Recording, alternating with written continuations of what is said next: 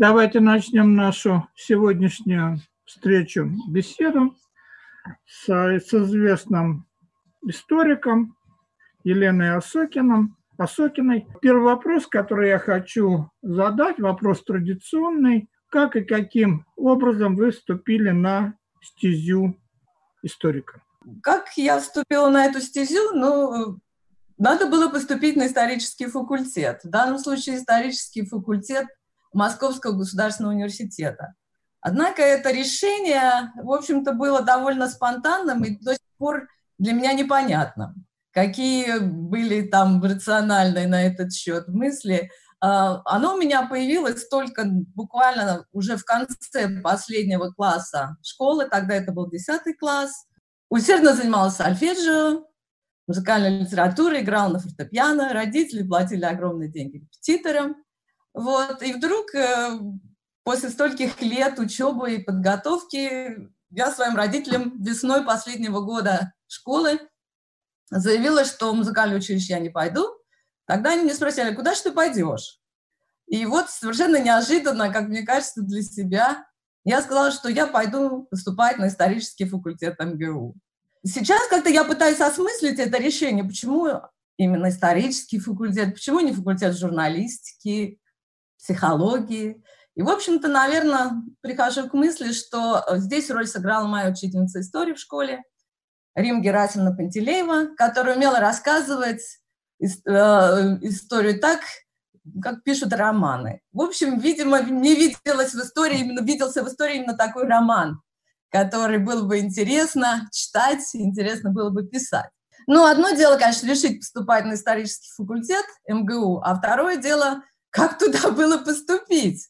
А, потому что а, я происходила из очень обычной советской семьи. Моя мама была мастером цеха на Подольском механическом заводе, бывший завод Зингера, где делали и делают, наверное, до сих пор швейные машинки. Отец был простым советским инженером. Я родилась в Подольске, потом росла, в шести лет мы переехали, я росла в очень маленьком поселке городского типа, станция Весенняя по Курской дороге в направлении Серпухова. Собственно, не было ни э, связи, ни блата, ни какого-то очень исключительного образования, подготовки для поступления на исторический факультет. Э, но девушка я была решительная и очень амбициозная, поэтому я решила, что подготовлюсь. Поскольку времени уже не хватало, чтобы подготовить э, все четыре экзамена, в то время не было никакого ЕГЭ, был конкурс аттестатов, нужно было иметь пятерочный аттестат, и э, нужно было сдать четыре вступительных экзамена. Это была профилирующая история устно, письменное сочинение, э, устная литература и устный иностранный язык. Ну, было ясно, что к четырем экзаменам я не подготовлюсь за это время, поэтому я пошла в банк и решила готовить только историю, профилирующий предмет. Дело в том, что, э, как тогда говорили, я шла на золотую медаль в своей средней школе и очень на нее рассчитывала. Золотая медаль позволяла сдать один экзамен вступительный, профилирующий, и если абитуриент получал пятерку, то ему уже не нужно было сдавать остальные экзамены, то он уже сразу же поступал, становился студентом. В общем, я все поставила на эту карту, и, надо сказать, чуть себя не убила – этой подготовкой к вступительному экзамену обложилась э, огромным количеством книг и, в общем-то, читала все довольно подробно. Достаточно сказать, что декабристов я готовила по монографиям Милицы Васильевной э, Нечкиной.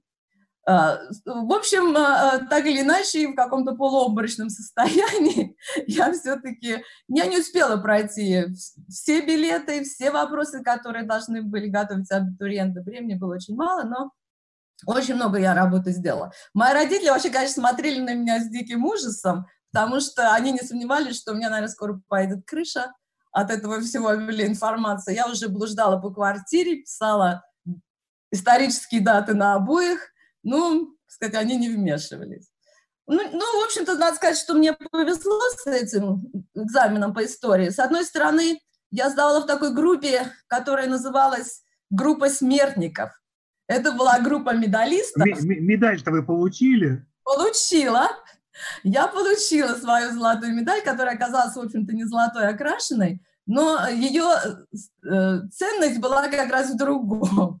То, что она позволила мне э, поступить в университет. А, э, ну, я сдавала экзамен в группе смертников, металлистов. Экзамены принимал секретарь парткома исторического факультета. В то время, по-моему, это был Горохов, я не помню его имя, отчество, к сожалению. Вот, его задача была рубить медалистов, потому что медалисты поступали с первой же оценки, и сразу же конкурс, который без того был очень высокий на историческом факультете, это был очень блатной факультет, вот, и конкурс там был ужасный, проходной балл там при пятерочном аттестате выпускники должны были получить только одну четверку, все остальное должны были быть пятерки. Вот, поэтому задача Горохова была просто всех рубить, этих медалистов, и больше двух-трех пятерок в этой группе не ставить, потому что иначе конкурс опять подскакивал. Вот, и, честно говоря, там это была страшная рубка. Мне достался очень хороший билет «Московская битва» в Великой Отечественной войне и э, те декабристы, которых я готовила по книгам Нечкины. Вот. Им ну, надо сказать, что меня очень, очень жестко гоняли. Меня погнали по всем фронтам и армиям, по всем командующим. Вот. Я до сих пор помню последний вопрос, который мне задали на этом вступительном экзамене, потому что его забыть нельзя.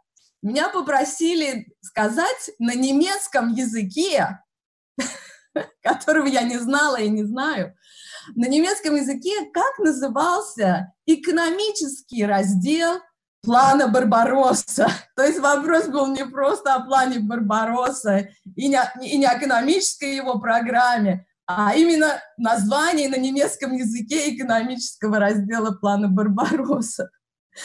Конечно, я ответ не знала, как я его не знаю до сих пор, но экзаменатор, видимо, решил, что он явно перегнул здесь палку, нарисовал мне мою пятерку. Позже, конечно, на историческом факультете изменили профилирующий экзамен, им стало сочинение письменное, потому что с письменным экзаменом легче манипулировать оценками. При устном экзамене оценку ставят прямо тебе в глаза. И не у всех было, не хватало совести ставить тебе три или четыре, если ты отвечал отлично.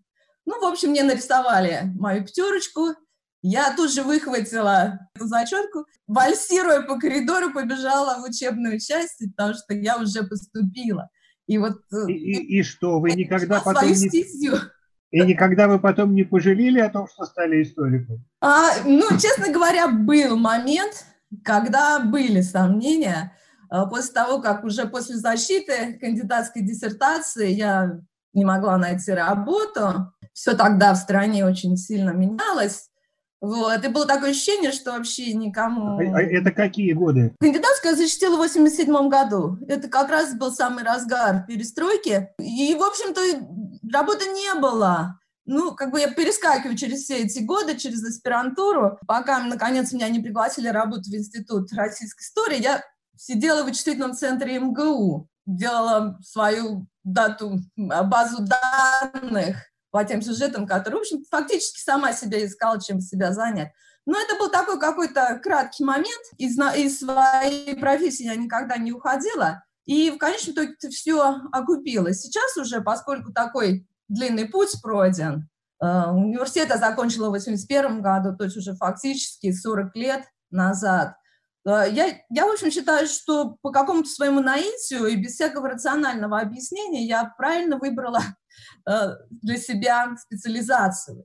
Я иногда себя спрашиваю, а кем бы еще бы я могла быть, или кем бы я бы хотела быть, если бы я не была бы историком. Ну, наверное, журналистом, а, потому что писать, публицистика, выступать. Но все-таки профессия историка, мне кажется, э, более интересной, потому что журналисты пишут на злобу дня. Им нужно писать быстро, э, искать эти такие горячие темы, Э, которые всех волнуют. И это достигается в ущерб глубины какого-то анализа и осмысления. А в то время как в исторической профессии, в исторической профессии э, мы тоже имеем дело и с, эм, с общественной работой, и публицистикой в определенном роли, роде, но все же эм, историк, он должен смотреть глубже и думать дольше. Это позволяет как-то более основательно а, осмыслить данные, исторические данные, которые у тебя есть, и прийти к каким-то концептуальным выводам, а не каким-то таким быстрым, сиюминут, сиюминутным решением. Э, я считаю, что я нахожусь на своем месте. А после того, как я начала преподавать, потому что в России я не преподавала, преподавательский опыт в России, он, в общем-то, был только э, лекции на подготовительных курсах МГУ, когда я училась в аспирантуре, ну и частное репетиторство, как всегда, э, который нас подкармливал в советское время. Когда я, когда я начала преподавать, уже будучи здесь, э, в американском университете, как бы все вот эти пазлы сошлись, все сложилось единое, то есть и это моя потребность общения, работы со студентами, выхода на большую аудиторию и определенного какого-то артистизма, она нашла свое Э, выражение и применение. И э, та нагрузка, которая здесь есть в американских университетах, мы об этом, я думаю, попозже поговорим, она позволяет заниматься научной деятельностью очень серьезно. Поэтому как бы моя профессиональная судьба складывалась очень счастливо. Как бы все казалось, что история разворачивается для меня. Извините за такое сомнение. Потому что мое поколение историков, оно как бы Э, не успела себя опозорить. Э, мы входили в профессию тогда, когда уже советский строй переживал свою агонию и, в общем-то, подходил к концу. Когда настало время заниматься делом, все это закончилось, открылись архивы, мы не успели никакой дряни опубликовать со ссылками на 25 съезд КПСС или на работы Брежнева «Малая земля и возрождение». То есть как раз вот в нужный момент, когда надо было заниматься своей профессией, как раз и открылись архивы, и можно было без вранья писать, что думаешь, иметь свое мнение и его публично высказывать. Все-таки давайте мы вернемся к Московскому университету и учению там. Как вам тамошняя э, атмосфера в студенческие годы? Кто были ваши учителя, кто оказал на вас влияние и чему не учил? Здесь, конечно, можно долго говорить и уйти в ностальгические воспоминания. Я училась с 76 по 81 год на историческом факультете, и затем через три года после окончания вернулась сюда в аспирантуру с 84 по 87. Это были, конечно, совершенно разные, ну, разные времена. Вот. Э, конец Брежневской эпохи, агония, и затем начало перестройки. Защита моей кандидатской попала на антиалкогольную кампанию осенью 87 года. Это, конечно, особые там воспоминания. Вот, эм, ну, прежде всего, я должна сказать, и это, в общем-то, моя дилемма как преподавателя, когда я разговариваю со своими студентами здесь и рассказываю им про 80-е годы, советское время, у меня э, существует какое-то раздвоение личности. У меня есть свое собственное впечатление о том времени, которое довольно радостное э, и оптимистичное. И в то же самое время, как историк и исследователь, я понимаю, Э, проблемы того времени, поэтому мне всегда приходится как бы разделять одно, отделять одно от другого, э, личное восприятие времени и его научный анализ, его исследование. А, прежде всего должна сказать, что это были годы моей юности. Я была студентка, ну, веселая, энергичная, смешливая, очень э, Э, активная, поэтому студенческие свои годы я провела так, как надо. Меня не в чем, э, я не могу себя ни в чем здесь упрекнуть. Это были прекрасные годы с друзьями, с книгами, с музыкой, с путешествиями, с палаточными походами, с гитарой у костра, ну, драматическими историями. То есть студенческие годы были прекрасны. Но если э. И, в общем, надо сказать, что э, жизнь студентов была совершенно э, иной в то время. А, образование было бесплатным. Более того, каждый студент получал стипендию, каждый, 40 рублей в месяц. И, в общем, это было немало, потому что а, средняя зарплата того времени была 120-130 рублей в месяц инженер получал. Да? То есть стипендия равнялась третьей части месячной зарплаты. А, кто учился лучше, получал повышенную стипендию 55 рублей. Вот, везде были дотации. Я помню, как мы через правком получали эти талоны на обед, которые стоили 25 копеек для нас. Университет был очень богатый, структуры, у него были свои южные санатории, пансионаты, спортивные лагеря, где мы летом проводили время, там лагерь под Пицундой во втором ущелье. Все это, конечно, очень незабываемо.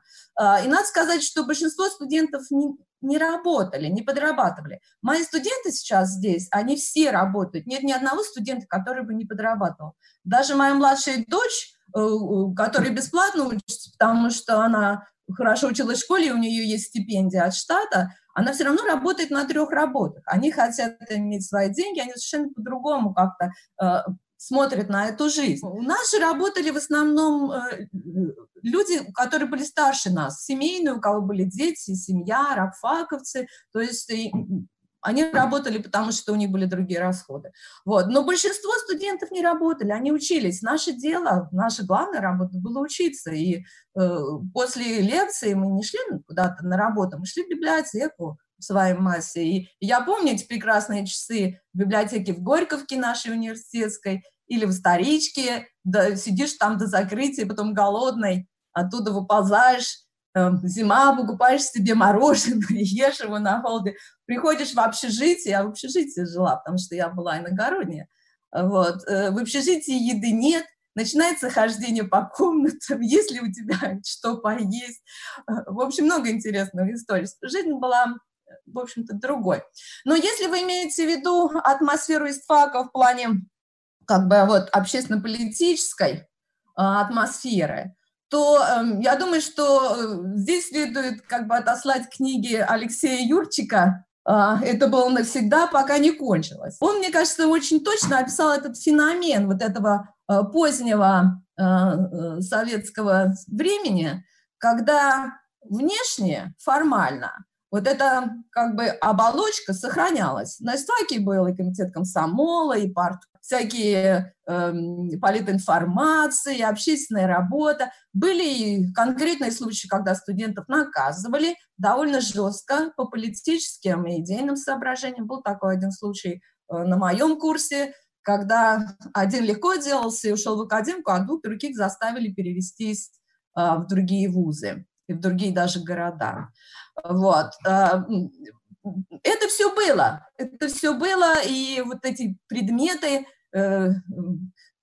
вот эти конъюнктурная история КПСС, э, научный коммунизм, воинствующий атеизм, э, потом политэкономия социализма. Когда я искала потом уже работу на Западе, я смотрела на свои дипломы с этими серпом и молотом и с лозунгами «Пролетарии всех стран, соединяйтесь», список предметов, которые я брала в университете, которые вот включали такие предметы, и пыталась представить, что будут чувствовать комиссии по приему в, в американском университете, когда они посмотрят на той список. Конечно, безобразно преподавалась история советского периода. Она, в общем-то, преподавалась исключительно э, на основе э, краткого курса КПСС, Преподаватели, надо сказать, были разные. Были преподаватели, которые учили нас думать и э, иметь свое мнение, размышлять, работать с источниками, я об этом скажу. Но были и такие, которые умудрялись рассказывать историю революции 20-х, 30-х годов, даже не упоминая Троцкого, Бухарина или рассказывали нам о великом переломе в ходе коллективизации, когда крестьянин массово и добровольно пошел в колхозы. Все, все это было. И, в общем, сейчас в моих лекциях, когда я рассказываю своим студентам, как меня учили э, истории советского периода, и как я их учу, они меня всегда спрашивают, ну, если вас так учили, откуда же вы все знаете тогда? Что являлось источником вашей информации? Ну, конечно, альтернативные источники всегда были. Книги были заперты в спецхранах, но все равно информация существовала. Кроме того, следует сказать, что э, ту кафедру, которую я выбрала, э, я очень благодарна э, своим преподавателям, нас научили работать с первоисточниками. Нам, нас научили э, искать источники, эм, э, вооружили методами э, анализа этих источников, научили как бы анализу этой информации. И после того, как открылись архивы, просто источники, с которыми мы а, работаем. А вы, э, э, скажите, вы у Милуева были на кафедре? У Ковальченко. У Ковальченко. За кафедрой был Иван Дмитриевич Ковальченко, и я э, об этом расскажу. Но я просто хотела закончить с обстановкой на истфаке. Все это было, но как пишет Юрчак, и как он правильно это все описывает, это была, конечно, уже такая внешняя форма, которая соблюдалась, все необходимые ритуалы, телодвижения, они делались, собрания все эти, общественная работа, но э, внутреннее содержание уже было абсолютно другое. Эта форма уже была наполнена совершенно другим содержанием. Идеалистов практически уже не осталось, карьеристов, правда, было полно. Даже вот в этой обстановке, вот этого такого цензуры, контроля, в общем-то, можно было на историческом факультете Э, получить хорошее образование. И надо сказать, что исторический факультет давал очень хорошее гуманитарное образование. Там были прекрасные профессора, которых я скажу, которые, которые многому э, нас научили. То время, которое я провела на истфаке, я не потеряла его зря. Конечно, сейчас я уже думаю, что, может быть, я слишком рано поступила на исторический факультет, потому что я еще не была настолько заинтересована историей. Слишком... У меня не было никакого опыта. Мое отношение было чисто школярским. А, делать уроки, да, читать эти книги. Только в процессе обучения и уже после, когда начала сама работать с источниками, появилась вот эта исследовательская позиция.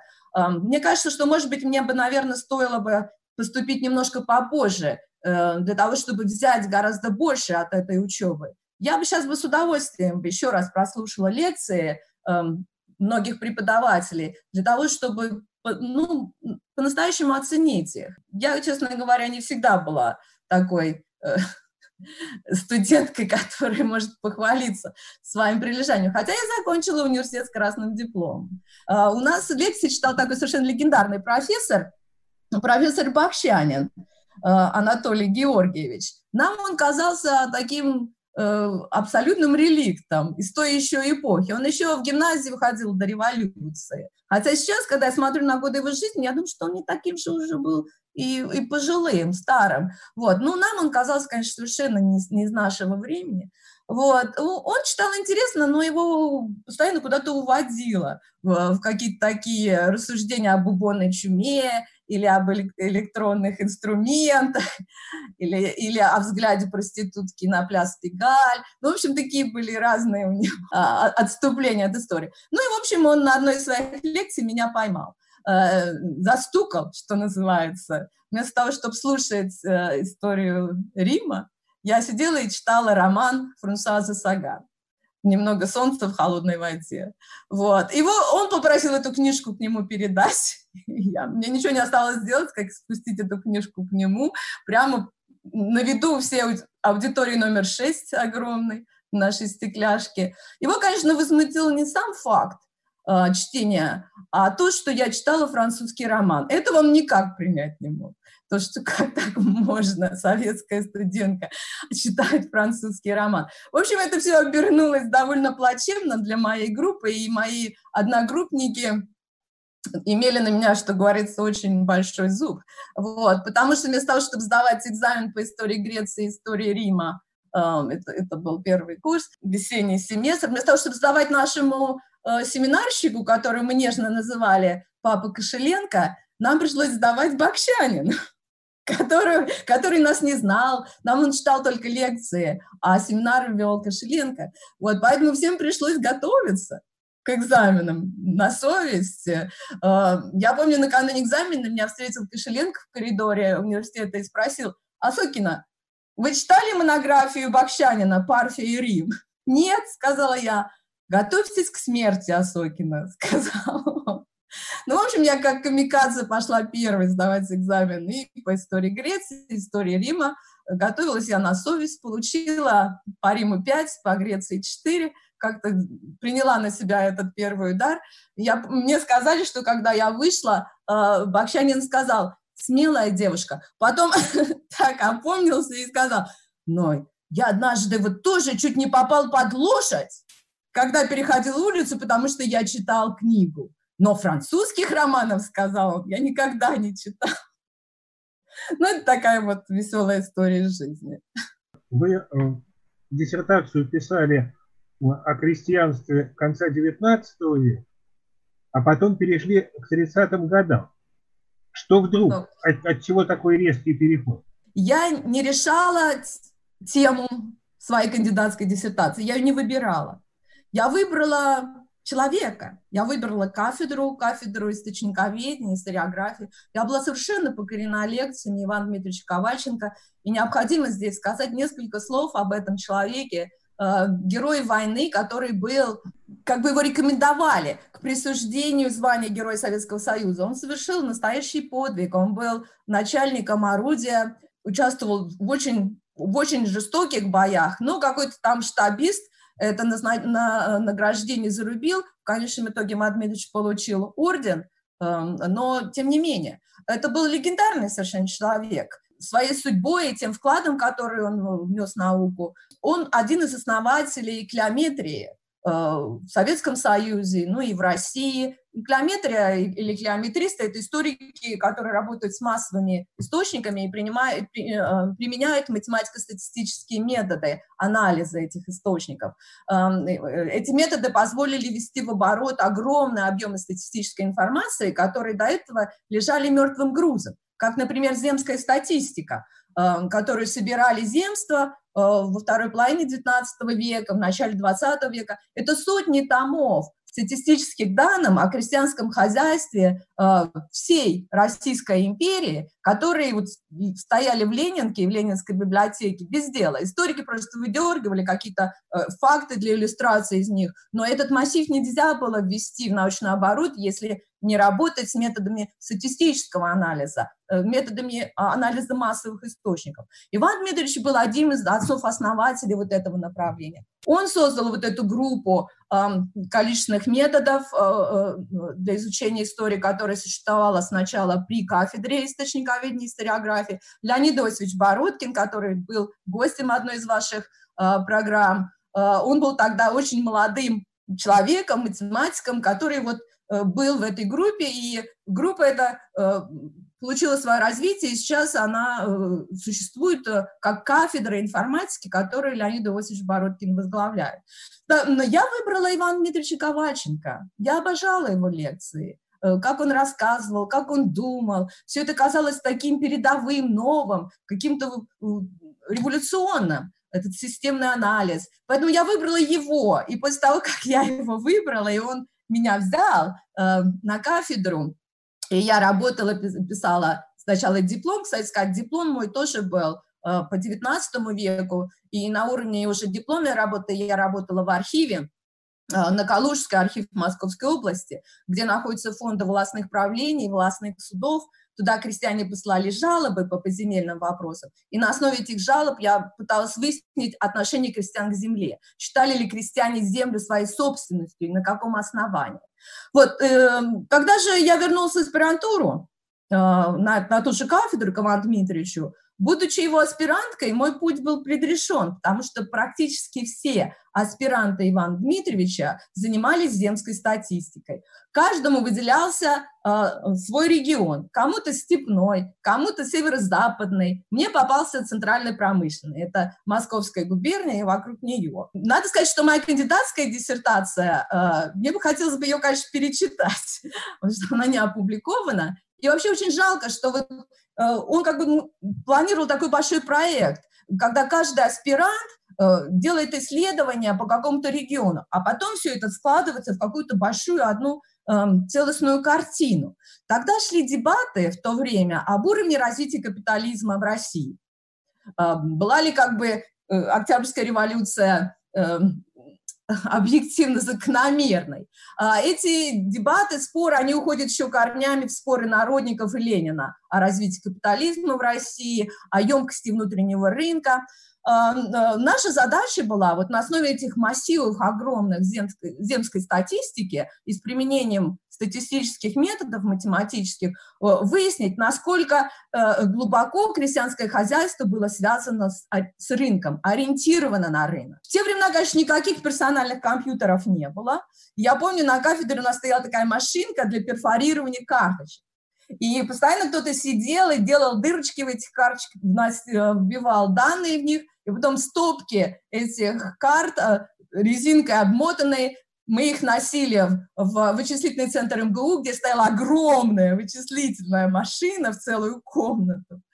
И там обрабатывали на, наши эти карточки, и на выходе нам выдавали рулоны, метры э, бумажных распечаток, которые, как сейчас помню, на всю комнату на полу раскладывались, и как муравей ты ползаешь и как бы пытаешься понять, что же эти данные себя представляют. Когда, наконец, ты какую-то свою уже э, э, концепцию сложил, ты понимаешь, что ты смотрел кверх ногами, что надо назад перевернуть и смотреть в другом порядке.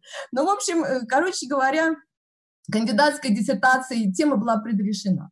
Вот, именно выбором научного руководителя. Я нисколько не жалею. Это было очень интересное время. Это э, молодое сообщество клеометристов. Я, конечно, ни, никаким основателем этого сообщества не являюсь, но я являюсь ветераном этого движения, потому что я была одних из тех первых учеников, которые в это движение вошли. Помню, как мы с Таней Моисеенко, с Мишей Свящевым делали первый выпуск нашего специального журнала «Клеометристов». Э, в общем, если сейчас посмотреть эту диссертацию, то это сплошной корреляционный, факторный и регрессионный анализ. А, Мое исследование показало, что крестьянское хозяйство Центрального промышленного района было уже очень сильно ориентировано на рынок к началу 20 века. Фактически коэффициент корреляции между показателями крестьянского хозяйства и вот товарности, они, э, товарной специализации, они были близки к единице. Это значит, что фактически стопроцентная э, зависимость. Вот. Э, поэтому эта работа была очень важной, важной и в человеческом плане, потому что я считаю, что я очень правильно выбрала кафедру. Эта кафедра, у нее и был в то время такой, такой как бы имидж, ореол передовой кафедры, передовых методов, какого-то такого вот э, авангарда исследований, новых методов, новых источников. Кроме того, э, нас учили так, что мы оказались очень подготовленными к открытию архивов. Мы, э, мы целые курсы по массовым источникам нам читали. Эпохи феодализма, как тогда называли, сейчас от этого термина отказываются, эпохи капитализма, социализма. Эм, мы были вооружены методами анализа, у нас была практика работы с источниками. Конечно, мы не работали с источниками 20 века, коллективизации, работы были источники 18-19 века, но дело в том, что методы анализа остаются те же самые. Поэтому, когда открылись архивы, мы пошли туда. Почему я поменяла тему? А, э, значит, э, после защиты э, кандидатской диссертации, которая прошла успешно на историческом факультете МГУ, и отмечали мы ее, как я уже сказала, в условиях антиалкогольной кампании Лигачевской, поэтому все тосты произносились, мы называли их чашка тосты, потому что мы пили чай.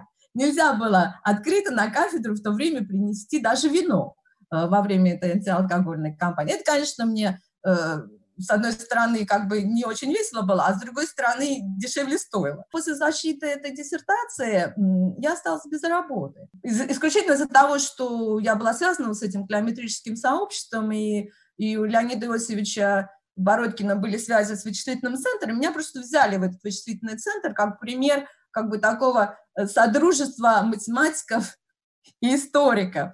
Но я там совершенно была не нужна. Там, правда, были уже персональные компьютеры, поэтому я могла уже делать свои базы данных на компьютерах. Это были ГДРовские такие э, ящики с зеленым экраном и с зелеными буквами. Конечно, очень сейчас вспоминаешь такие допотопные. Я не знала, что, что дальше делать. Надо было куда-то двигаться. И тут подоспела перестройка. 87 год, все, грела уже архивная революция, да, вот этот уникальный момент, э, такой подарок историкам моего поколения, ну вообще, наверное, всем историкам, вот, но особенно нам, молодым историкам, которые стояли как бы перед выбором, куда пойти. Открылись эти архивы, сняли табу, э, цензура не стала. Да? Э, все эти темы, о которых в лучшем случае преподаватели говорили шепотом. Я помню, что самый большой крамолой, помню своего преподавателя, который рассказывал по индустриализации, он шепотом нам сказал, людям приходилось затягивать пояса, в смысле того, что люди голодали. Вот дальше он уже пойти не мог, вот этой фразы. Вот это вот было вверх такого вольнодумия вольнодумства такого, революционности. Вот. И тут все открылось, да, стало возможным а, а, наконец увидеть эти документы и изучать и 20-е годы, и 30-е, и репрессии, и индустриализацию, и коллективизацию, да, разобраться во всем в этом. Поэтому это был, конечно, такой уникальный случай. И э, упустить его было, конечно, нельзя. Вот.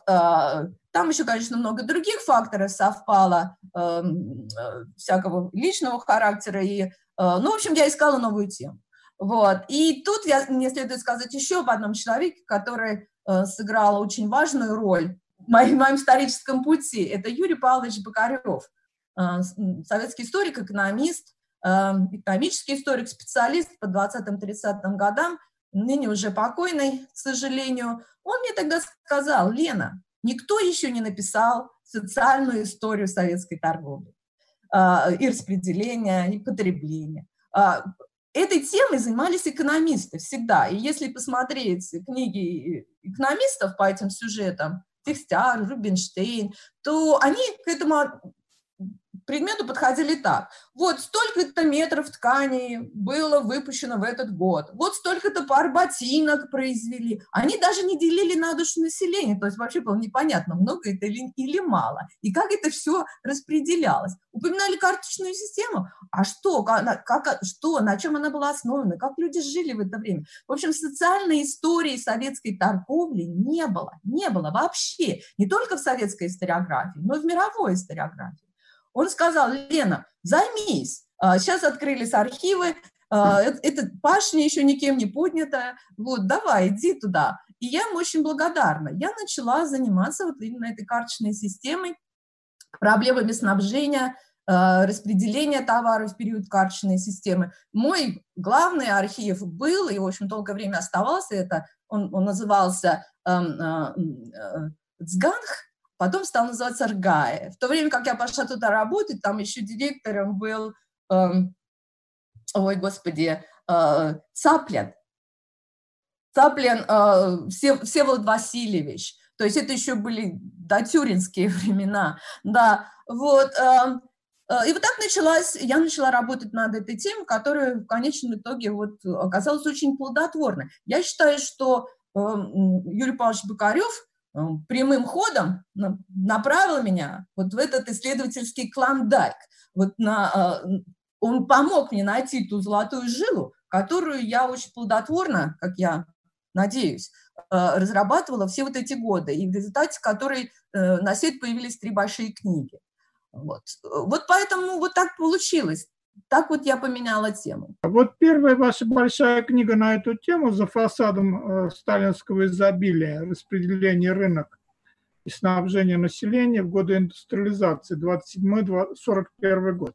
Каким выводом вы к ней пришли, с одной стороны, с другой стороны, как эта книга была встречена? Ну, первой книгой была вот эта «Иерархия потребления». Да? А жизнь людей социальная, она, конечно, очень маленькая, где-то 130 страниц, но это она очень важную роль в моей жизни сыграла. Я могу потом рассказать. Это был такой как бы эмоциональный ответ на те документы, которые я вдруг нашла. Потом, конечно, все это было очень серьезно. И, собственно, вот за фасадом сталинской забили, который сначала вышло в таком-то розовом варианте, а потом вот через 10 лет второе издание было э, таким, она стала моей доктором, это моя докторская диссертация. Там в докторской диссертации изменены только э, названия заголовков, потому что идти как бы э, в диссертационный совет с заголовками лопать, что дают, даже в то время было не очень умно. Да? Вот, там более академические заголовки, но текст там слово в слово такой же, как и в книге. То есть тогда было возможно писать уже не таким сухим академическим и скучным языком, а, в общем-то, выражаться по-человечески, скажем так. Вот. Э, книга эта э, была встречена очень хорошо, потому что в то время, когда она вышла, это был 98 год, еще существовал такой голод на информацию о том времени. этот голод еще чувствовался с советского времени. Люди жадно читали статьи, книги, эти толстые журналы, которые рассказывали о 20-х, 30-х годах, пытались как бы понять свою историю. Ее, эту книгу расхватывали как вообще горячие пирожки на базаре. Она была бестселлером, и я помню, что однажды я поздно вечером слушала какую-то передачу по телевидению, э, типа ночного какого-то э, шоу, разговора, и, и кто-то из зрителей прислал вопрос э, журналисту, который вел эту передачу. Скажите, а какие книги вы сейчас читаете? В данный момент я читаю книгу Елены Осокиной. Я тут же проснулась, и, и в общем-то, это было, конечно, такой индикатор вот этого такого общественного интереса к этой теме. Вот. А, и у этой книги очень счастливая судьба, потому что вышло второе издание через 10 лет после первого, и сейчас я заключила договор с э, с новым, с новым литературным обозрением на переиздание всех моих, ну, двух моих старых книг – золото для индустриализации и за фасадом сталинского изобилия, либо в конце этого года, либо в следующем должна выйти уже в таком обновленном варианте. Я, поскольку 20 лет прошло, я добавила новую историографию. Книгу встретили очень хорошо, и э, она, она сохраняет э, свою актуальность и э, выводы до сегодняшнего дня. Она, это было первое э, социальное исследование советской торговли в мировой историографии. Э, там было несколько открытий на мой взгляд, очень существенных концептуальных открытий. Я бы выделила два. Первое – это э, критерии социальной иерархии э, в советском обществе э, того времени, которое формировала государственная система распределения. До этого было какое-то такое традиционное представление о структуре советского общества как о структуре, основанной на, вот, на марксистских классах. Вот такие э, монолитные классы, рабочий класс, крестьянство, а между ними такая прослойка интеллигенции. Эта же книга показала, что э, э, критерии вот, социальной иерархии э, были совершенно иные. И на самом деле э, вот этих хрестоматийных классов в, в марксовом понимании в советском обществе никогда в действительности не было. Изучение принципов распределения государственного перед каждой системой, как государство распределяло продукты, когда был их дефицит. Практически частный э, рынок и частное предпринимательство были уничтожены с разрушением НЭПа. В основе лежал такой индустриальный прагматизм. Но помимо того, что власть кормила сама себя, и советская элита, номенклатура имела преимущество, а, как бы остальное население, его снабжение зависело от близости к индустриальному производству. Те, кто были непосредственно вовлечен в индустриальное производство, рабочие, инженеры, они, им полагался лучший паек, лучшее снабжение, и, и все остальные как бы лучшие привилегии. Ну, естественно, армия, поскольку страна готовилась к войне. То есть оказалось, что на деле, на деле вот этот вот нож, который как бы разделил пирог в соответствии с, с приоритетами, он проходил не вдоль границ вот этих классических хрестоматийных классов, а он эти классы рубил на группы. И затем эти группы перемешивались между собой и формировались другие классы, которые уже определялись их отношением к индустриальному производству, их нужностью, для, важностью для индустриализации, непосредственной вовлеченностью. Складывалась такая ситуация, что, скажем, рабо, тот же рабочий, но который жил в небольшом неиндустриальном городе или работал на неиндустриальном производстве, как типография, скажем, или эм, пекарни, там, э, издательства, вот, то рабочий э, получ, практически не получал ничего. Служащий в индустриальном центре, связанный с индустриальным производством, получал снабжение лучше, чем рабочий. До того дела доходило, что э, даже вот э, принципы снабжения эм, э, спецпереселенцев, это вот раскулаченных кулаков, кулаков которые, э, раскулаченных, которые э, работали затем на стройках социализма, как Магнитогорск, например, Непрострой. Вот если смотреть на постановление, конечно, в реальной жизни ситуация могла быть другой и была другой. Но если смотреть на постановление, к ним тоже отношение определялось вот этим индустриальным прагматизмом. Если такой раскулаченный работал на индустриальном производстве, то по букве закона он должен был получать такой же паёк, как и вольный индустриальный рабочий на этом предприятии. Говоря, складывалась э, совершенно иная картина о социальной иерархии советского общества и о том, какие принципы лежали в основе этой иерархии. Это было одно из таких главных открытий этой книги, и, в общем-то, никто его до сих пор не опроверг. Э, второй, как бы концептуальный такой вывод, тоже был связан с определенным мифом в сознании даже не, общества, а в сознании даже специалистов, историков. Считалось, что э, в Советском Союзе была построена не рыночная экономика. Не рыночная экономика. Конечно, в таком крупном, в общем виде, в масштабном приближении.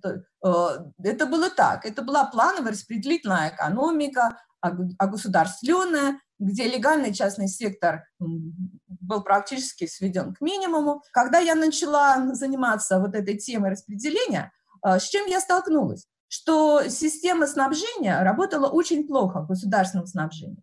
Государство не справлялось со снабжением населения. Даже то, что было обещано индустриальному авангарду, оставалось на бумаге. Очень часто то, что было обещано, не выдавалось. Практически не выдавали мясо, жиры, мясо, молочные продукты. Главный продукт, который рабочий получал э, достатки, был хлеб. Да? Что, тогда вставал вопрос, ну а почему же, как же люди выживали? Ведь на таком пайке невозможно было выжить. Что же происходило? И вот этот вопрос, что позволило выжить, за счет чего жили люди, он кажется нам сейчас очень банальным, и ответ кажется очень логичным, что был черный рынок, да, э, был рынок, был, да, вот, но тогда это казалось э, как таким открытием, потому что э, считалось, что вот в этой плановой экономике в сталинское время когда была такая дисциплина, такие репрессии, люди боялись. Люди боялись, они не нарушали. Вот. И черного рынка, ну, были какие-то отдельные случаи, но как бы этого массового явления не было. Мы знали о черном рынке 70-х, 80-х годов, потому что мы там сами покупали э, многие вещи, но считалось, что в 30-е годы его не было. Но работая над этой темой, это было одно из открытий, и это, э, вот эта книга – это первое, опять же таки, в историографии социальное, э, исследование социальной природы черного рынка. Почему и как он формировался. Выяснилось, что в плановой экономике рынок был всегда, всегда. А, были легальные оазисы эм, этого рынка, как известный колхозный рынок, по сути дела крестьянский, где крестьяне продавали продукцию своих подсобных хозяйств, Дальше я эту тему развила э, э, в книге от Арксини, где Таксин фактически представлял форму государственного капитализма. Да? Но кроме того, выяснилось, что э, и при Сталине, и в 30-е годы существовал огромный черный рынок. И он был вездесущ, он был везде, везде. И каждый человек в советском обществе в той или иной степени был вовлечен в эту, в эту деятельность. Он хоть однажды, но что-то купил или что-то продал на этом черном рынке. Поэтому вот это вот открытие черного рынка, огромного рынка э, в 30-е годы, очень логичное, э, когда начинаешь уже размышлять об этом, э, в то время казалось совершенно революционным открытием. И э, как бы вот один из таких больших мифов, э, с которыми я пытаюсь бороться, и так или иначе мои книги все на, на, как бы на этом вопросе на, этот, на этом вопросе сходятся, что на самом деле плановая э, распределительная экономика при всей своей плановости и распределительности на самом деле представляла симбиоз плана и рынка. Рынок был своеобразный, он был деформированный и паразитирующий на этой экономике, и, в общем-то, даже такой уродливый. Но он существовал, и он выполнял очень важную функцию – не только в, а, в обеспечении потребностей населения, но и в поддержании этой же плановой экономики. Это были такие друзья-враги, которые не могли друг друга принять и в то же самое время не могли жить друг без друга. Это действительно... А, а скажите, пожалуйста, какова специфическая роль торксинов в этой конструкции? Роль торксина, ну, на торксин я вышла именно тогда, когда я работала над этой книгой «За фасадом сталинского изобилия». Я нашла интересные документы, и в этой книге есть глава. Но э, э, э, торксин меня поразил. И поэтому я считала, что он заслуживает большой книги. И я думаю, что я не ошиблась. Все знали практически о Тарксине. Э, были анекдоты всякие и, и фольклор, вот, но никто не знал, э, в советских изданиях он упоминался, и как бы единственная цифра, которая давалась, сколько он позволил заготовить ценностей. Таркин, для тех, кто из слушателей, если кто еще не знает, это были валютные магазины, которые сначала в 30-м э, году были созданы для торговли с иностранцами внутри СССР, но в 1931 году э, были открыты для советских граждан. Существовали до февраля 1936 года. Они обменивали продовольствие и товары на валютные ценности граждан наличную валюту, валюту изделия из золота, серебра, драгоценных камней, ну вот о Тарксине знали. Достаточно было прочитать роман Булгакова «Мастер и Маргарита», где есть целая глава. Герои Бегемот, кто там, не помню, еще бы, устроили пожар в этом знаменитом э, Тарксине на Смоленском рынке. Э, угол Арбата и Садового кольца. Вот. Но, но никто не знал о его роли. Э, и если переходить к этой книге, то там тоже было, в общем-то, два таких очень больших и, на мой взгляд, важных вывода. Первый как бы идет в русле того же исследования, что и исследование черного рынка. А, дело в том, что Тарксин представляет, если вот я считаю, что в книге это доказано, особенно это четко видно по ценам, да, потому что массовый голод, зима 1933 года, люди умирают с голоду. Если бы Токсин был социалистическим предприятием, а, то цены там были бы соответствующие, то была бы социальная функция помочь людям выжить. Цены бы были понижены. Да?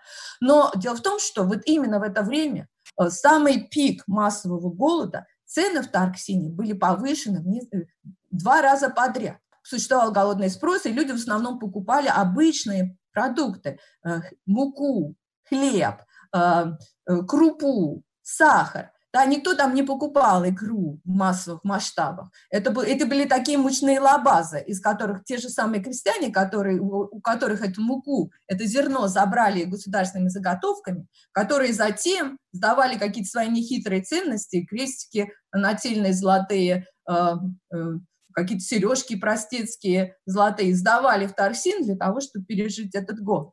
Да? И вот в этот период времени государство использует ситуацию голода и вот этого очень массового голодного спроса для того, чтобы максимально, максимально эм, выкачать валютное сбережение населения. Цены были, были повышены один раз, потом другой раз. Причем правительство постоянно ругало администрацию Торсина за то, что они прошляпили голод, что нужно повышать цены, что нужно выказ, выкачивать ценности. С чем мы имеем дело? Что цены ориентировались на спрос, они подчинялись законам рынка, спроса и предложения. Мы имеем дело с самой обычной рыночной деятельностью, предпринимательской деятельностью.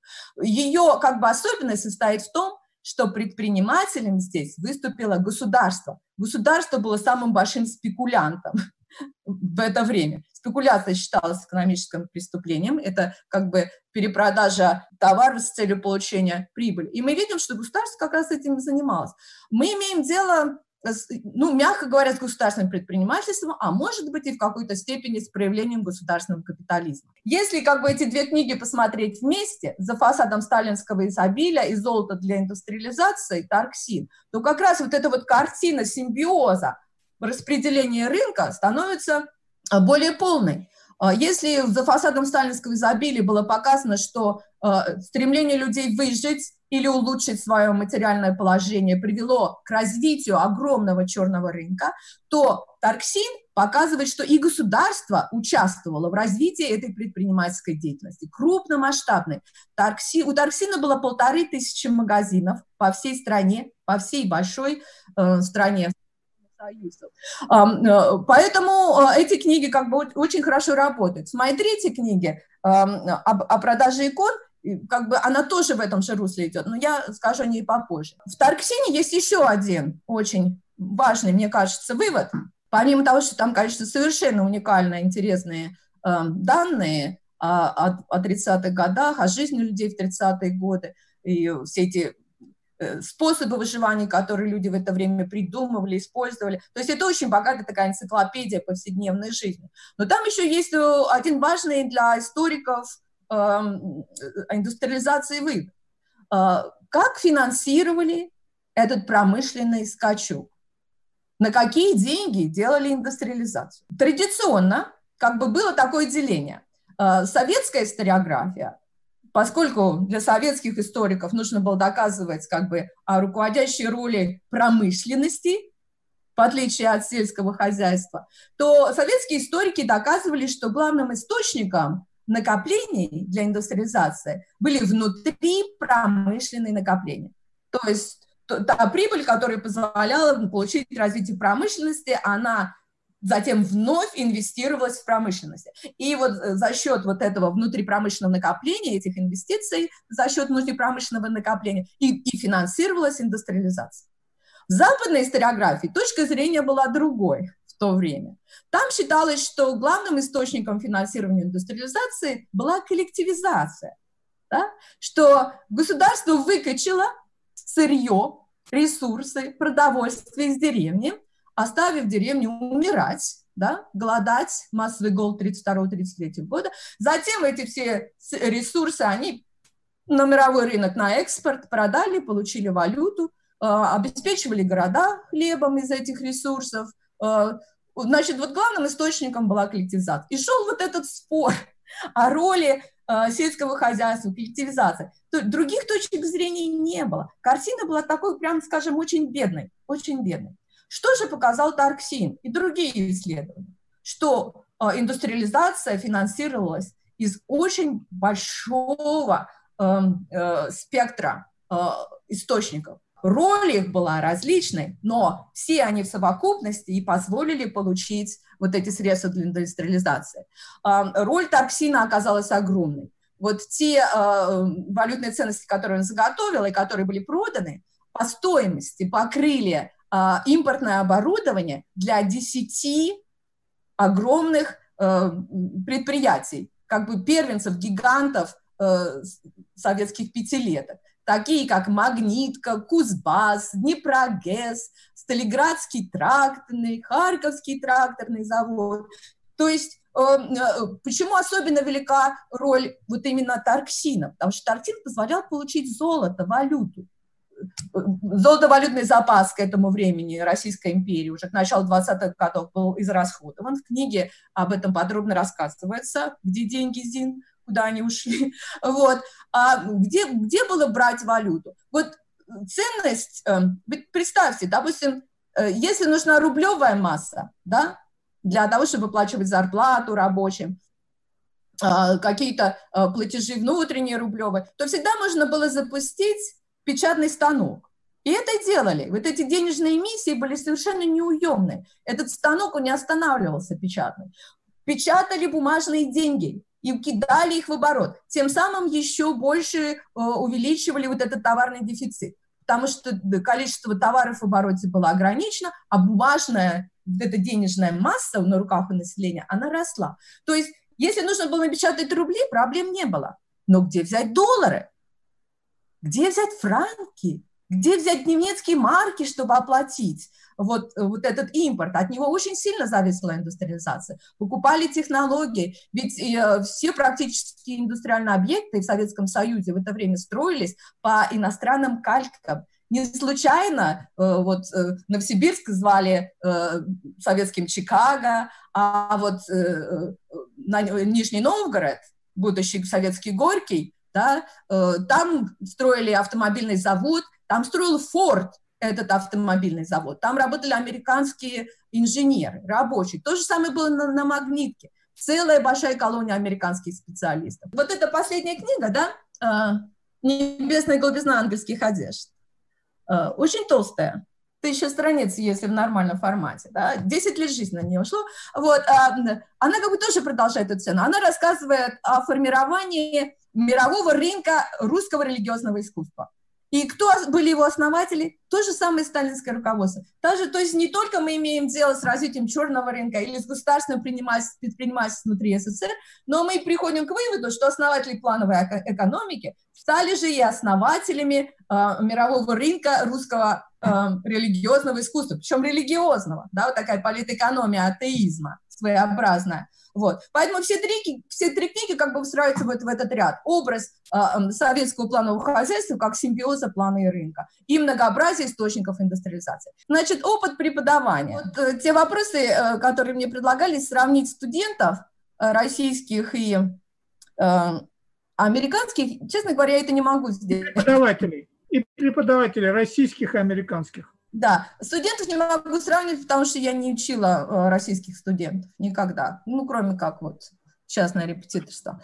А, вот, преподавателей я могу сравнить, потому что эм, э, я сама преподаватель здесь, и кроме того, э, очень много моих друзей и э, однокурсников, они сейчас преподаватели, и не только в Москве, преподают в Липецке, в Вятке, Э, в Смоленске. И когда мы встречаемся, они всегда меня спрашивают, они пытаются понять, как же преподаватель живет, преподаватель истории живет на Западе. И, сра- и рассказывают мне про свой опыт. Я могу хочу вам сказать, что это, конечно, небо и земля. А, это, это, это, конечно, честно говоря, вообще я поражаюсь, как э, люди в России, преподаватели в России при такой преподавательской нагрузке могут еще заниматься исследованием. А, в моем представлении уже никакого времени на это не остается. А, я вам скажу о своей преподавательской нагрузке. Да? А, вот в университете Южной Каролины. Я полный профессор. Полный профессор – это самая высокая позиция профессорская, которая есть. Штатный профессор, не почасовик. Вот. И моя полная нагрузка – это два курса в семестр я должна преподавать. Реально это выливается 4 занятия в неделю. Четыре каждое занятие по час 15. Это либо лекция, либо семинар. Но у меня во вторник два занятия по час 15, это два с половиной часа. И в четверг у меня два занятия по час 15, другие еще два с половиной часа. Плюс а, офисное время, а, когда я, студенты приходят поговорить, ну, это еще пара часов во вторник и пара часов в четверг. Все, остальное время а, у меня идет на исследовательскую работу. Я спрашиваю, почему я могу писать такие большие книги? Потому что у меня есть время на это. У меня э, дни разделены на преподавательские дни, вторник и четверг. В другие дни я даже в университет не езжу. Я занимаюсь, я пишу, я читаю, я, я занимаюсь исследовательской работой. В России а, преподавательские нагрузки совершенно неимоверные. А, э, это, это очень, очень большие нагрузки. Я не, даже физически тяжело их выносить, а уж от, переключаться с, э, на, затем на исследовательскую работу фактически невозможно. Другая, другая вещь, которая очень сильно отличается, это вот это бумажное, бюрократическое, вот это засилье. Здесь, в Америке, э, Сейчас уже видны тенденции, это начинает тоже нарастать, но она фактически отсутствует. Э, те бумажные документы, которые я должна предоставить, это э, проект курса, называется syllabus, где я объясняю студентам, э, какие книги они должны будут читать, как по дням будут распределяться мои лекции, эм, как я буду ставить им оценки, по каким критериям оценивать, э, какая у меня политика посещения, буду ли я снижать за прогул оценки. В общем, это все такое объясняет. Это несколько страниц. И это все. Еще я буду в конце года должна написать э, отчет за год, что я публиковала, э, на каких конференциях я выступила, какую общественную работу я вела. Здесь нет вот этого бумажного засилия. Мои же коллеги, друзья жалуются постоянно, что от них требуются постоянно какие-то бумажки постоянно какие-то отчеты, э, которые тоже, вот эта, вот эта бумажная бюрократия занимает огромное количество времени. Здесь нам никто не говорит, какие курсы мы должны читать. Ну, то есть есть какие-то обязательные курсы, да, скажем, западная цивилизация. Это огромный курс, где 270 человек. Который мы читаем по очереди, раз там в три или в четыре года. Это, это требование для всех студентов, не только историков, поэтому там очень огромная аудитория. Мы вот, вот это вот как бы ясно, что мы это должны читать. Но мы сами определяем, что мы хотим читать. Мы сами определяем название своего курса, его хронологию. Никто не контролирует меня, что я говорю э, своим студентам.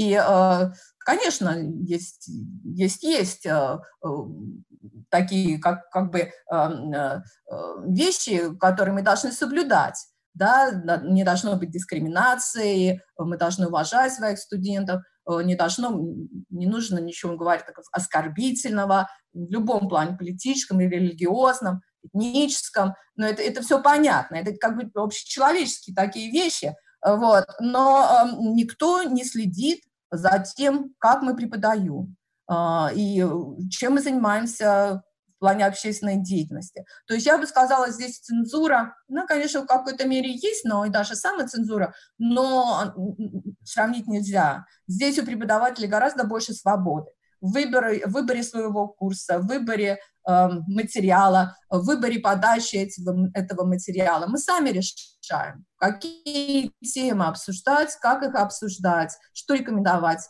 э, свободно высказываем свое мнение. Э, мне кажется, это тоже очень важно. То есть, э, если что-то и надо перенимать, ну и зарплата, конечно. Э, хотя на Западе историки все равно находятся в конце очереди, они получают их зарплаты меньше. Если сравнить зарплаты в нашей бизнес-школе да, и зарплаты в нашем колледже Art and Science, э, как бы искусство и науки, то, конечно, в бизнес-школе получают в два раза, несколько раз больше.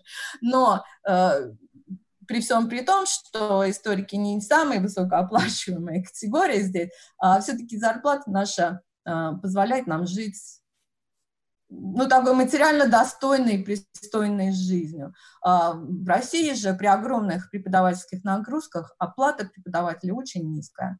И если что-то и перенимать из западной системы, то не нужно перенимать академические вещи. Мне кажется, они как раз здесь очень слабые. Вот а, а нужно вот э, создать нормальные условия для преподавателей вузов, э, какую-то рациональную, э, щадящую преподавательскую нагрузку, достойную оплату труда и возможность выбора, ну, доверять человеку, специалисту в том, что он сможет добросовестно и представить тему, тему, тему своей, своего исследования, тему своей, э, своего курса. Вы говорили об общественной работе. Речь идет о какой-то э, историко-просветительской деятельности или о чем? Существует эм, э, ну и, во-первых, приглашают, вот огромное же сообщество здесь существует помимо университета, Хотя университет у нас один из главных работодателей в этом городе. Это огромный университет, это главный университет штата, у него очень много кампусов, эм, это очень большой университет. А, э, и, но нас постоянно приглашают всевозможные группы, организации э, выступить. Кроме того, есть связь со школами, э, там школьники пишут, делают свои проекты, там есть конкурсы, э, которые они обращаются к специалистам в университете, мы служим им консультантами. То есть постоянно какие-то предложения выступить э, есть. И, э, хотя я могу сказать, что поскольку сейчас здесь очень все сильно завязаны и думают о том, что происходит в самой Америке, а не о том, что происходит в России, вот, то, конечно, спрос на, на специалистов по России сейчас не очень большой. Э, он увеличивается тогда, когда возникают какие-то международные кризисные ситуации. Была вот тогда э, ситуация с Крымом, то есть это, это постоянно звонили со всех телеканалов, периодическая печать, нужно было давать интервью, выступать. То есть какие-то вот моменты такого обостренного интереса к России, э, то, то вот эта общественная работа повышается. Эм, когда же более-менее все тихо, спокойно, то общественное внимание, оно уходит в какие-то другие сферы области, то есть не тревожит. Ну а в России я вообще очень долгое время как бы Э, сидела в подполье, ведь после выхода э, Тарксина большого, как бы не откажи в себе в удовольствии чтобы показать этот арксин. Надеюсь, что он выйдет э, в НЛО скоро, в таком еще более интересном виде. Хочу сказать, что его перевели сейчас на китайский язык. И э, китайский тарксин выходит вот именно в этом месяце, в августе. Мне уже прислали э, макет обложки, китайское издательство. Очень интересно смотреть на эти иероглифы. После выхода этой книги я, как, я ушла, что говорится, в подполье. Я стала писать вот эту свою большую книгу о продаже икон. На нее ушло 10 лет.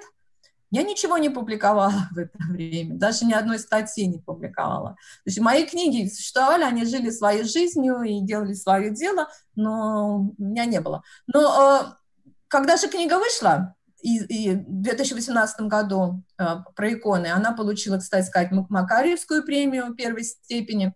А вслед за ней вышла вот эта небольшая книга, тоже в НЛО, «Алхимия советской индустриализации». Это такая популярная версия Тарксина из-за фасадом сталинского изобилия. Это, вот. Э, эта книга получила премию «Просветитель» в 2019 году. Э, Причем как по голосованию общественному, так и по мнению жюри. То есть здесь народ и партии, как там было сказано, оказались едины. Вот. Ну, в общем, когда вышли эти две книги, то я вышла из подполья и э, очень активно. В 2018 году, в 2019 году я очень активно выступала. Я стараюсь приезжать э, в Россию, как только у меня каникулы, летом и зимой. В каждый приезд у меня было больше десятка выступлений на, и на радио, и на телевидении, и встречи с общественностью, выступления в музеях. Эм, э, очень активно я сотрудничала. Были большие планы на это лето. Э, я должна была в, проект, вот, как бы в рамках этого проекта «Просветитель» прочитать серию лекций. Но в этом одну лекцию я прочитала в Зуме, но, к сожалению, вот все как бы планы поехать и э, в Екатеринбург выступить, э, там в центре Ельцина, все это пришлось сейчас пока отложить. Вся вот эта моя говорит, общественная такая работа, популяризация была связана с выходом вот этих двух книг. Э, Елена, к вам вот какой вопрос. Вы говорили, что вы проработали в Институте российской истории с 90 по 2002 год. Значит, что осталось в памяти вашей от работы? Как вы оцениваете положение дел э, в академической исторической науке? И э, можем ли мы говорить э, об академической корпорации историков в Америке и такой же корпорации или сообществе историков в России? И что между ними общего? Да, я работала в Институте российской истории, это было очень хорошее плодотворное время. Здесь следует, вот наступил момент сказать еще об одном человеке, который сыграл очень важную роль э, в моей жизни, об Андрее Константиновиче Соколове. А, он был моим профессором в МГУ. Э, я не была его студенткой или его аспиранткой, э, но когда он получил сектор в Институте российской истории, он меня пригласил туда работать. Это вот как раз тот момент, когда я сидела без работы в этом вычислительном центре, не знаю, чем мне заняться, и вдруг пришло такое предложение. Это был, наверное, 90-й год, 89 или 90-й, когда я начала там работать. Я не работала там до 2002 года. Я так вот активно я там работала до 93-го, потому что с 93-го уже появилась возможность подавать на гранты иностранные, и я стала постоянно уезжать на, на стажировки. В 93-м году я на целый год уехала в Стэнфорд, в, в институт Кеннона в Вашингтоне. Потом я на год вернулась и, и через год уехала э, преподавать э, в университет Северной Каролины в Чапл-Хилле. Э, то есть э, как бы уже вот этот процесс начался. Вот. Но тем не менее э, воспоминания э, об Институте российской истории у меня э, очень хорошие.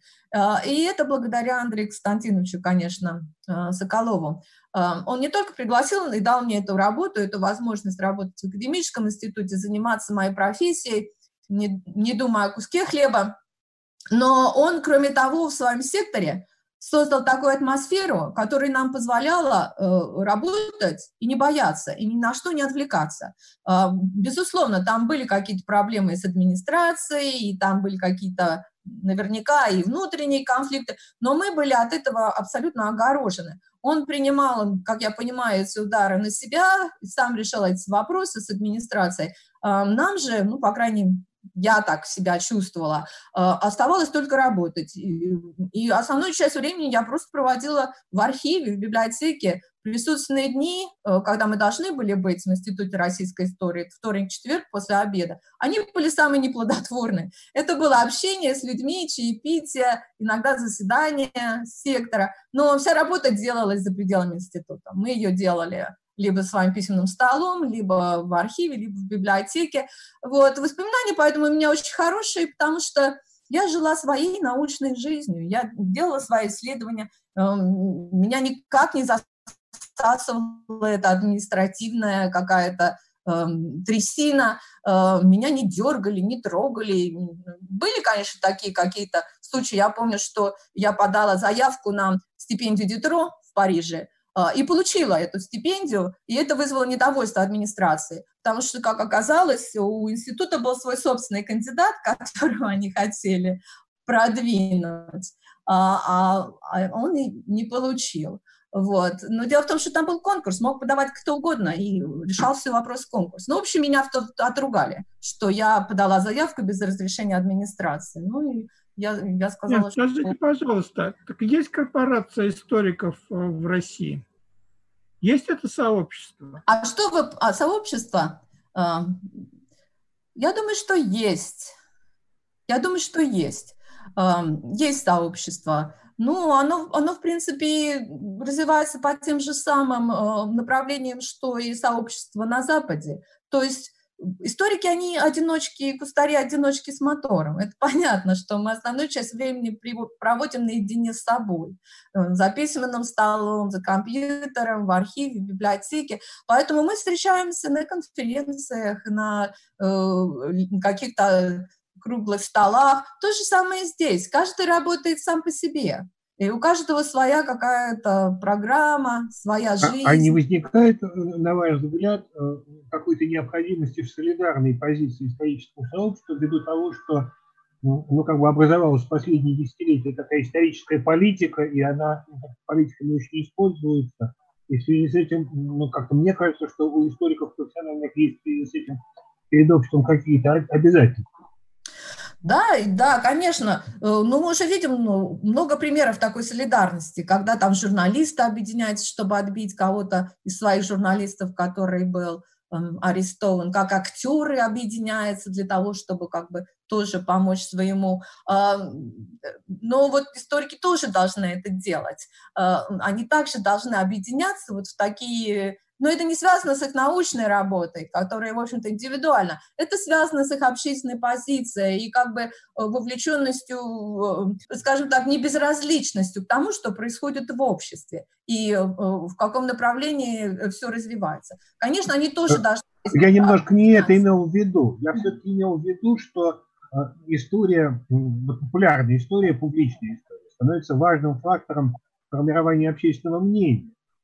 И здесь э, мы часто очень слышим голос непрофессионалов. Нет, я абсолютно здесь с вами согласна, абсолютно согласна. Э, мы, мы пишем ну, почему я ушла из клеометрии? Потому что там была слишком узкая аудитория, там не было, там была такая очень хорошая, интересная группа людей, но она была маленькая.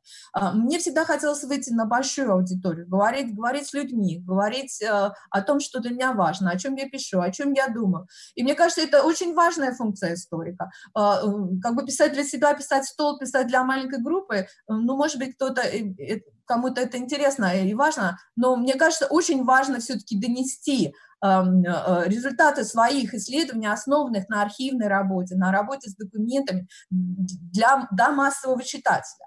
Поэтому я очень рада, что вот есть вот эта вот серия «Что такое Россия?», научно-популярная серия, которая издает новое литературное обозрение. Они приглашают профессиональных историков, которые на основе уже научного своего исследования пишут популярную работу, эм, как бы доступную, интересную для, для любого человека, которому не безразлична судьба России. Нужно заниматься общественной деятельностью, популяризаторской деятельностью, нужно встречаться с читателями, слушателями. И я могу сказать просто за себя, не буду говорить за других, что я практически никогда не отказываюсь. Если поступает приглашение выступить, написать, э, для, для газеты, для каких-то э, выступить в YouTube или эм, э, дать интервью, я никогда не отказываюсь. Я считаю это очень важной частью нашей профессии. Наша, наша передача, а, соответственно, проводится под эгидой мемориала и Вольного исторического общества. И вопрос, как вы оцениваете деятельность мемориала с момента его возникновения в 1989 году? Каково а, его значение для нашего общества? И что мемориал для, значит для вас лично? Конечно, я оцениваю деятельность мемориала очень положительно. Иначе я бы не, наверное, бы не выступала здесь и не, не стремилась выступить. А, мне кажется, проделана просто громадная работа, очень важная работа по созданию базы данных репрессированных, были очень важные политические акции проведены, вот эта помощь в издании книг, в создании документальных фильмов – Э, создании вот этих виртуальных музеев, выставок. Э, просто колоссальная была проделана работа. И э, я надеюсь, что она и дальше будет продолжаться. Что для меня такое мемориал? К сожалению, мемориал, мемориал меня до, до сих пор к сотрудничеству не приглашал. Вот, но если говорить, кстати, в узком таком понимании, одна из моих книг в итальянском переводе, вот за фасадом сталинской изобилия, она вышла на итальянском языке, она как раз вышла в рамках международного мемориала в Италии. Вот. Но по большому счету мемориал для меня, и мне кажется, для России э, означает гораздо более важную вещь. Э, дело в том, что существование мемориала и его деятельности э, дает нам всем надежду и как бы является показателем того, что еще не все потеряно, что э, э, э, пока есть мемориал, сохраняется вот то многоголосие, э, разнообразие мнений, позиций, э, гражданской позиции, э, гражданского общества, которое очень важно.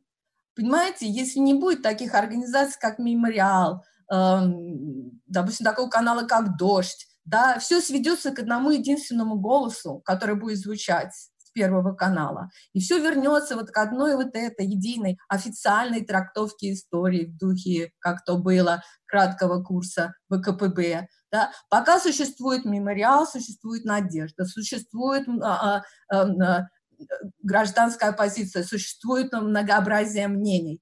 И а, для меня а, вот это вот существование мемориала именно вот этот индикатор. Если вдруг настанут такие ужасные времена, когда мемориала не будет, для меня это будет вот э, означать крушение вот какой-то надежды.